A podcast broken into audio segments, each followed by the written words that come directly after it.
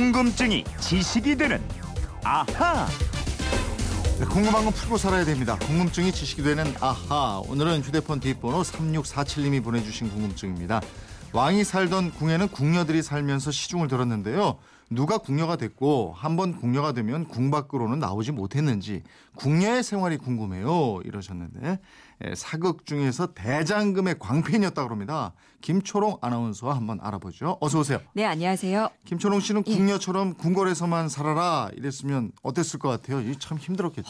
저는 무척 힘들었을 것 같은데 음. 그 출근하는 남편한테 한번 물어봤어요. 예. 그랬더니 자기가 왕으로 태어나서 아주 편안한 생활을 했을 거라고 하더라고요. 그러면은 왕에 따라 달라졌겠어요. 중전이지 중전. 궁녀가 아니고요. 신분이 급상승했겠죠. 예, 어떤 나라든 뭐 왕이 있고 궁궐이 있는 예. 한 궁녀들이 있었을 텐데 예. 궁녀의 삶에 대해서는 이게 알려진 게 별로 없는 것 같아요. 이게 이유가 있습니다. 궁녀는 왕 말고는 그 누구도 알아서는 안 되는 존재, 어. 아는 척해서도 안 되는 존재로 여겨졌기 때문입니다. 예. 그래서 우리 조상들이 방대한 역사 기록을 남겼는데도 불구하고 음. 이 궁녀에 대한 자료가 거의 없거든요. 예. 궁녀가 왕의 사생활이라고 해야 할까요? 음. 이 프라버, 프라이버시에 속하는 일종의 영린, 왜 용 가슴에 거꾸로 네. 박힌 비닐 비닐 같은 존재였기 때문에 네. 이 기록하지 않았다는 겁니다. 그러니까 궁녀를 거론하려면 왕의 내밀한 사생활을 들 춰낼 수밖에 없기 때문에 그렇군요. 그죠? 그렇죠. 예. 네. 그래서 더 궁금한 게 이제 궁녀들의 삶인데 궁에서 사는 여성들은 다 궁녀다 이렇게 보면 되는 겁니까? 어, 궁녀는요. 정오품 상궁부터 종구품까지 직제를 가지고 있었습니다. 네. 정오품보다 높은 종사품은 후궁들이었고요. 음. 따라서 좁은 의미의 궁녀는 품계를 가진 궁녀를 말하고요. 네. 넓은 의미의 궁녀는 이들은 물론이고 뭐 의녀라든가 물깃기, 불떼기 이런 일을 하던 무수리까지도 포함이 됩니다. 어, 사극에서도 흔히 뭐 무수리 무수리 이러던데 예.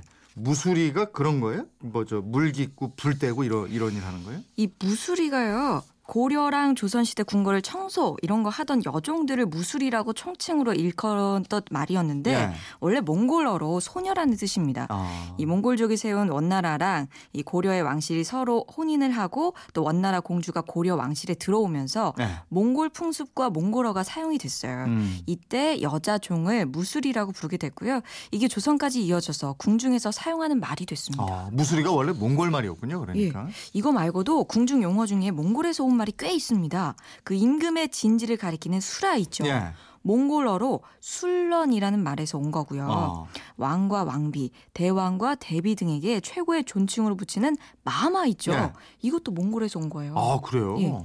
그럼 주로 어떤 사람들이 궁녀가 된 거예요? 궁녀는 대체로 관비, 이 공노비의 딸 중에서 뽑았는데요. 네. 100%는 아니었고요. 일부 양인의 딸도 입궁해서 궁녀가 됐습니다. 음. 이 양인 출신의 궁녀들은 가난 등을 이유로 부모가 궁궐에 구경시켜주겠다고 하면서 데려가기도 했고요. 아.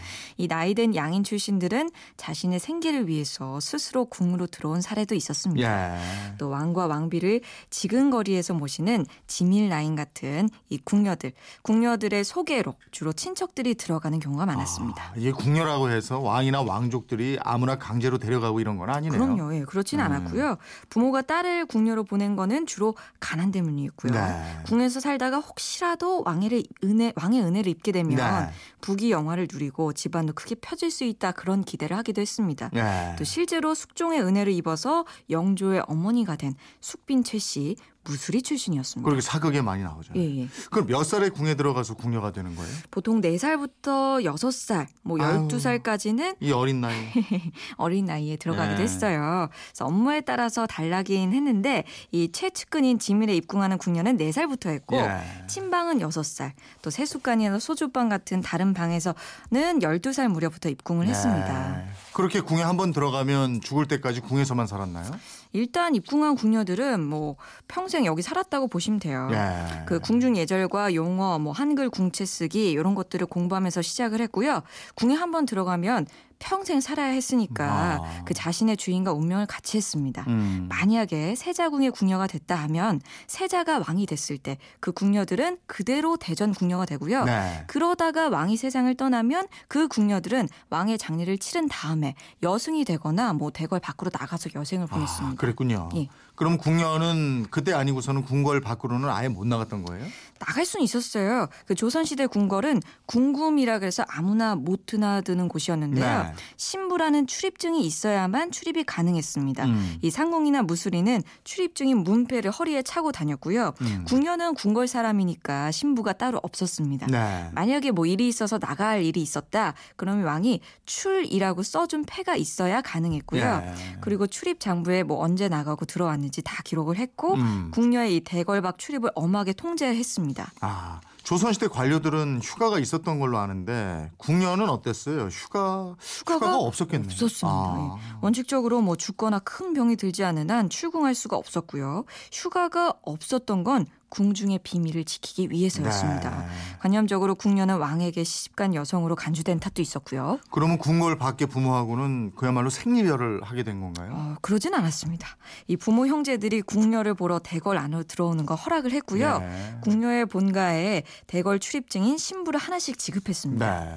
궁녀도 궁에서 일하는 일종의 직업이잖아요. 예. 그러면 월급은 받았겠네요. 받았죠. 네. 하는 일에 따라서 뭐 쌀이나 콩, 생선 등등으로 받았는데요.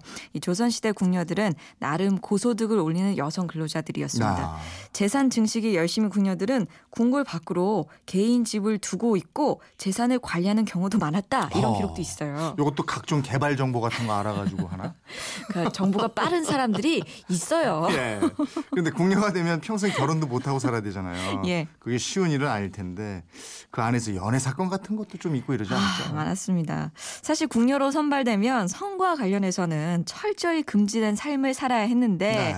이 그런 탓이었는지 동성 연애라든지 아. 뭐 궁녀들이 연루된 사건 사고가 적지 않았습니다. 네.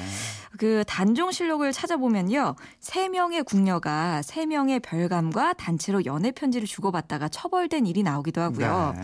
세종의 큰 며느리는 남편의 사랑을 받지 못하다가 음. 궁녀랑 동성 연애에 빠져서 아. 궁궐에서 쫓겨나게 됐습니다. 음.